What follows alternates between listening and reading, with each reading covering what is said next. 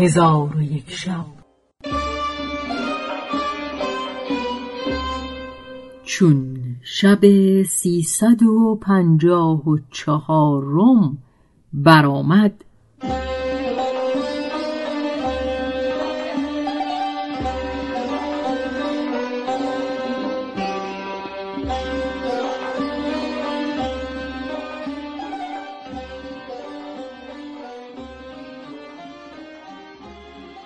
حکایت اسب آبنوس. گفت ای ملک جوانبخت از جمله حکایت ها این است که در روزگار قدیم ملکی بود زو شوکت و خداوند حشمت و سه دختر آفتابرو و یک پسر قمر منظر داشت. روزی از روزها ملک بر تخت نشسته بود که سه تن از حکیمان به پیش او در آمدند که یکی از ایشان تاووسی داشت زرین و با دیگری بوغی بود سیمین و با سیومین اسبی بود از آج و آبنوس. ملک به ایشان گفت اینها چیستند و چه منفعت دارند؟ خداوند تاووس گفت خاصیت این تاووس این است که هر چند ساعت از شب و روز گذرد این تاووس به شماره آن ساعات بال و پر بزند و آواز در دهد. خداوند بوغ گفت اگر این بوغ به دروازه شهر بگذاری از برای آن شهر به جای پاسبان خواهد بود. اگر دشمنی خواهد که به شهر درآید این بوق آواز در دهد. پس آن دشمن را بشناسند و او را بگیرند.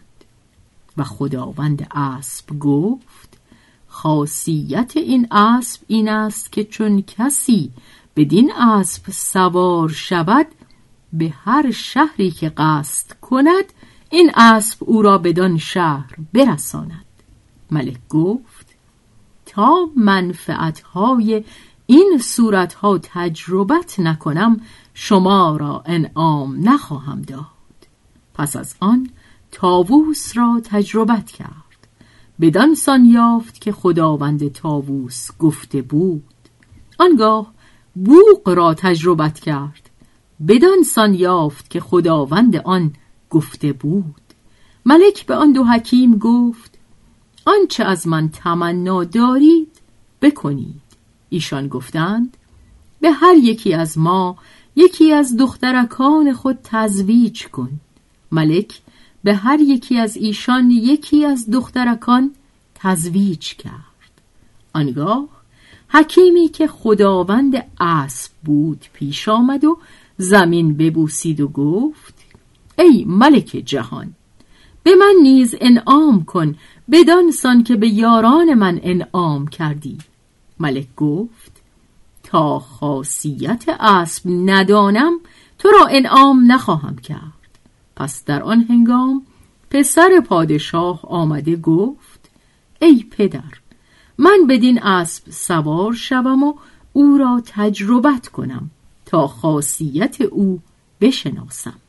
ملک گفت ای فرزند او را تجربت کن.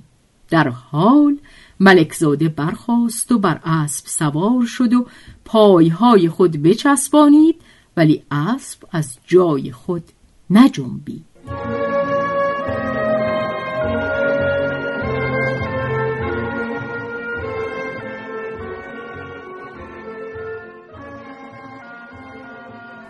ملک زاده گفت ای حکیم کجاست آن ادعا که تو کردی؟ پس در آن هنگام حکیم به نزد ملکزاده آمد و اثری را که در آن اسب تعبیه کرده بود به جنبان. در حال اسب به جنبش آمد و بر هوا بلند شد و ملکزاده را به سوی هوا برد و پیوسته او را همی برد تا از چشمها ناپدید گشت. در آن هنگام ملکزاده را پشیمانی دست داد و در کار خود به حیرت اندر ماند و با خود گفت که این حکیم در هلاک من حیلتی ساخت. پس از آن در جمیع اعضای آن اسب تأمل کرد. چیزی به مانند سر خروس در شانه راست او بدید و همچنین در شانه چپ او نیز صورت سر خروسی بدید. با خود گفت که در این اسب بجز این دو نشانه چیزی نمی بینم پس اثری را که در شانه راست اسب بود حرکت داد. اسب رفتن به سوی بالا شدیدتر کرد.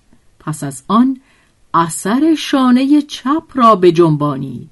از بالا رفتن باز ماند و پیوسته به سوی زمین فرود می آمد و ملکزاده خیشتن را در خانه زین نگه داشته بود.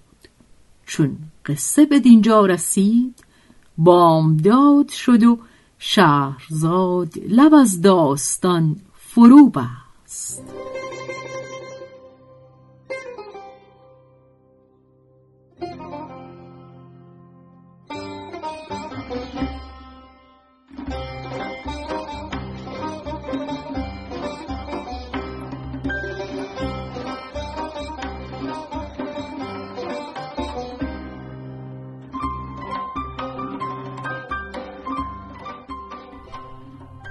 به روایت شهرزاد فتوهی. تنظیم از مجتبا میرسمیعی.